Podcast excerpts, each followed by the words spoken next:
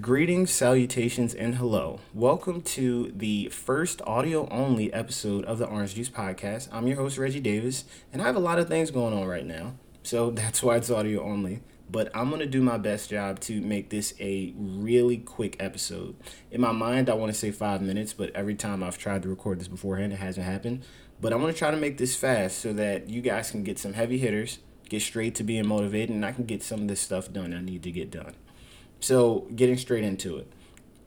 Number 1, if you aren't in your at your final destination of where you want to be in life or in whatever particular situation you want to apply this to, then it's just a path, it's just a stop on the pathway there. If you aren't at your final destination, then where you're at now is just a stop on the way there. And you should treat it as such. So let's take that in different steps. Firstly, you have your job. I've talked to many people whose absolute dreams and aspirations are to be entrepreneurs, but they're working 50, 60 hours a week at their job. And these aren't careers and like entrepreneurial careers that they have to like study for they have to achieve anything for. They need they probably need some money or they probably just need to put some time to sit down and do it right? And so with these people who i've spoken to the first advice i've always given them is to figure out how to work less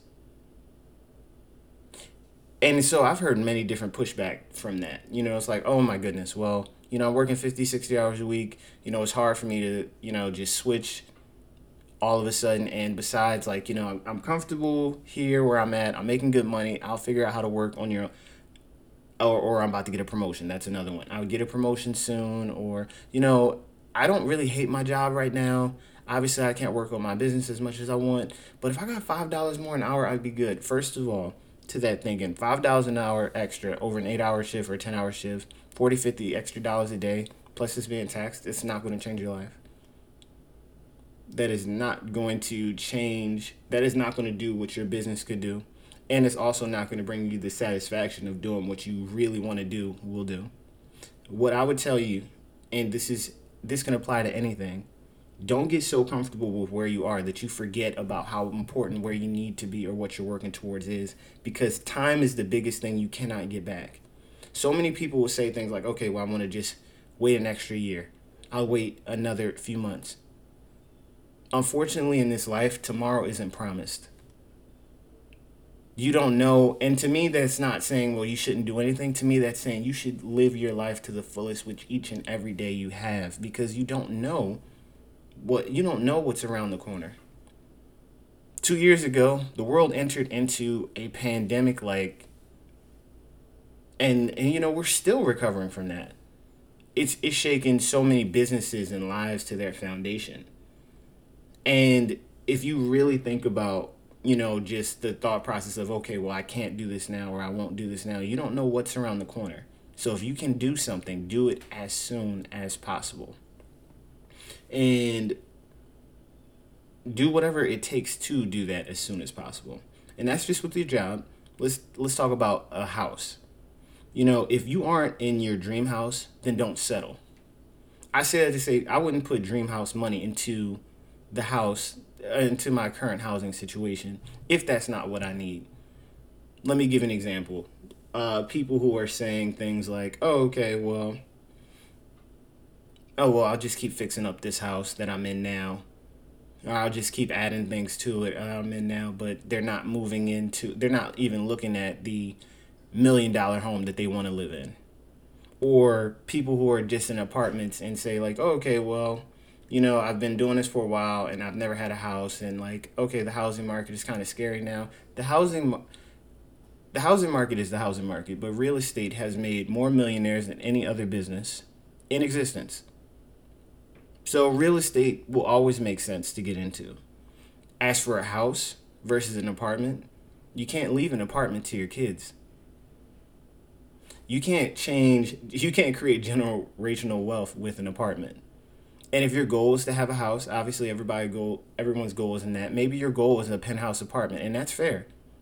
But if you're not in that penthouse apartment right now, and if you're not in the multi-million dollar house you're at now, then figure out what it takes to get there what can you do to make start making steps towards that because at any scale at any level if you desire something like that you can have that oftentimes the first step is figuring out how figure out what is needed, and then you can start making the steps towards that. Number two, number two in my fast money round of motivation. You need people in your corner who aren't afraid to tell you things that you already know and who are going to push you to be better. Firstly, if everyone did what they knew they should do, then everyone would be in shape. Everyone would be rich. There would be no there there would be no people who don't struggle in anything. But the the truth of the matter is we have no problem letting ourselves down. We have a hard time letting other people down.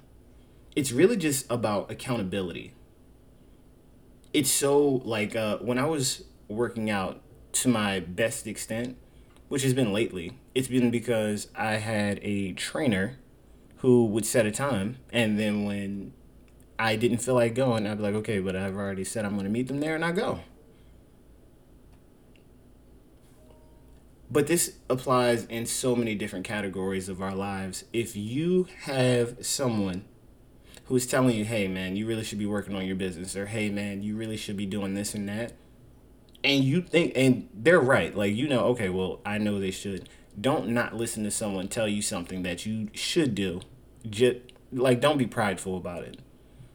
Don't say you won't do something or give pushback to something that you know, well, you know what, they're right that's more of a motivation for you to do something, especially if you already know you should do it. Number two, your friends and family should, well, it's two in this.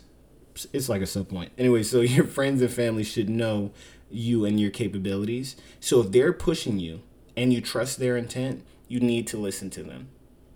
I just had a conversation with a friend the other day where, you know, we're just having a normal conversation and you know, I apologized for something I had I didn't really have to apologize for and then we ended up having a super long conversation about how I'm over apologetic and how that adds to my people pleasing.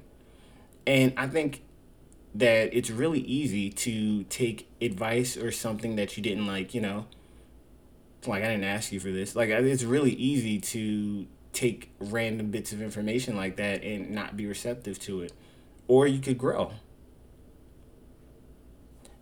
it takes a humble heart and a it takes humility to be able to listen to advice. But however, listening to people who know you well, having a mentor, things of that sort are always going to be things that can push you in the right direction and save you so much time things that you wouldn't have learned on your own or really pursued to learn on your own, you can learn just because someone knows and cares about you. So take advantage of your relationships in that aspect and become better by listening to people who you know have your best interests in heart. And uh, third, my last point don't say you don't have enough money, say you don't have enough knowledge. So, this comes from a video I was watching, and what he said was really profound to me he made a video. Actually, Alex Hormozi, I spoke about him before. He made a video where he was talking about how you know, oh, the easiest way to make a million dollars is sell a million dollar product, and a lot of people were flaming him for saying that because he's like, okay, well, obviously I don't have a million dollar product, so how am I going to be able to do that? So he made a follow up video to that, and what he said was pretty pro- profound. So he was saying that, okay, so, and I'm paraphrasing, but he said if you want to sell a million dollar product, or if you want to sell something that's a million dollars, you could go, and this is his example, you could go to any e commerce website that's maybe bringing in, let's say, five, uh, let's say it's bringing in a million dollars a year, a million dollars a year. And say, so you could go to that e commerce store and say, hey, if I could raise your revenue to five times as much, and so now it's like instead of five million, uh, instead of one million, you're at five million. And would you guys be okay? Or maybe he said it was like something like, okay, if I could take you from one million to fifty million, would you be okay with me having one percent or ten percent? Whatever the math was, he you you walk. He says you asked for an extra percentage, and now you have what a million dollars there.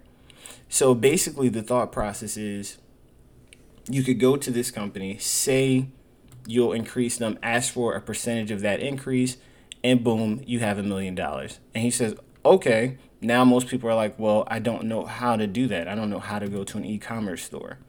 And so he said, so the problem isn't that you don't have the money. The problem is that you don't know how to make an offer that's worth that much money. So you need to figure out how to do that. And so while you can, and really you can apply this thought process to so many different things, but it really is eye opening. Because would a business out there, is there going to be a business out there that if you could guarantee them results of, you know, quadrupling their income, would they give you a percentage of that? Absolutely. But do you know how to quadruple a business's income? Maybe not. However, it does set something that you can scale even to smaller businesses on how to make 10,000 or how to make 50,000. Whatever the case, I think that's really profound. It's not about how much money, it's about the knowledge. And knowledge, I won't say it's always free, but it's attainable through other people, again, with mentors, through books, through YouTube videos or TikTok, like this one came from. But knowledge is something you should seek if you don't have money, and knowledge can produce money for you. So, 11 minutes. Thank you guys for coming to my sixth episode of the Orange Juice Podcast. And um, yeah, that's pretty much it. You know, like, share, subscribe, follow, and um, talk to me about something. You guys be well, be blessed, and enjoy the rest of your weeks.